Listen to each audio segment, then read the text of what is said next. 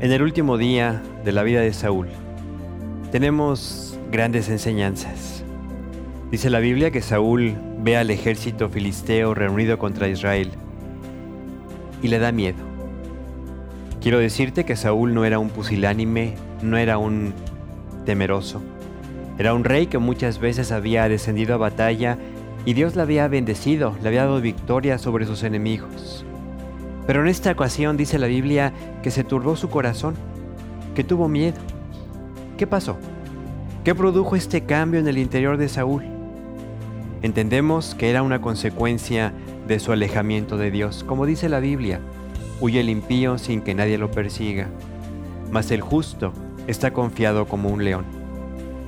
Saúl hoy no puede disfrutar de esa confianza en Dios que tuvo en otro momento cuando su relación con Dios estaba bien.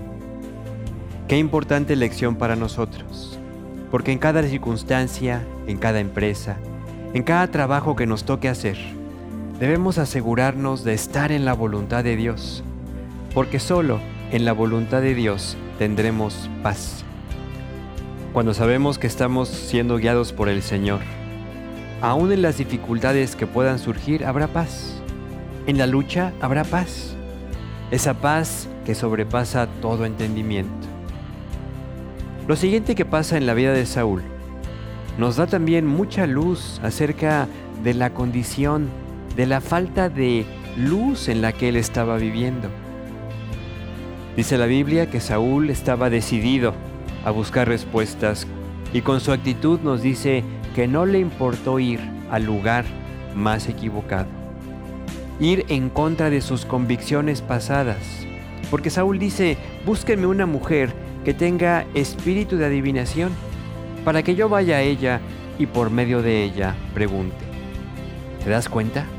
Algo que Saúl en otro momento, en otro lugar en cuanto a su relación con Dios, en otra temperatura de su corazón, habría considerado como impensable y que él mismo había ordenado limpiar a Israel de esa actividad que a Dios le desagrada, ahora él mismo la tolera, la aprueba al acudir a ella. Saúl dice con su actitud, yo necesito respuestas y si Dios no me las da, pues las voy a buscar aunque tenga que entrar a un terreno prohibido. ¿Sí? Finalmente, lo que sucede después es dramático. Saúl se disfraza para ir con esta divina.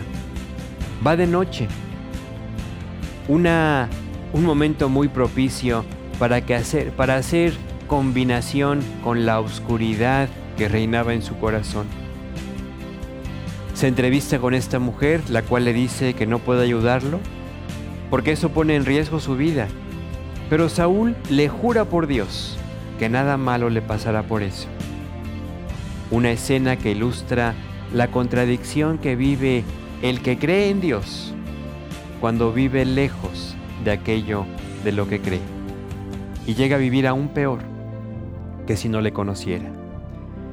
Finalmente Saúl obtiene una respuesta de parte de Dios, pero tristemente es una sentencia donde Dios le dice, mañana estarás conmigo tú, tus hijos, e Israel caerá delante de sus enemigos.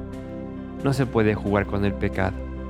No se pueden medir los alcances de éste porque el pecado siempre roba, mata y destruye y va a destruir aún tus mayores convicciones. Esa mañana Saúl no tenía paz, tenía miedo, consultó a Dios, pero por su alejamiento de Dios Dios no le pudo responder. Ahora ha caído la noche y le inunda un gran temor. En la mañana estaba turbado, ahora ese sentir está potenciado en gran manera.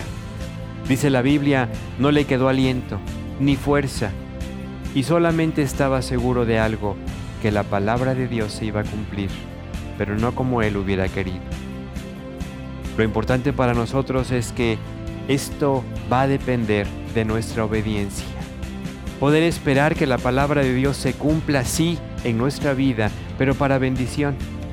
Y que podamos tener la certeza que siempre será así cuando tú te defines en sembrar bien, sembrar correctamente en tu relación con Dios sembrar bien hasta el final. Medita en esto y que Dios te bendiga.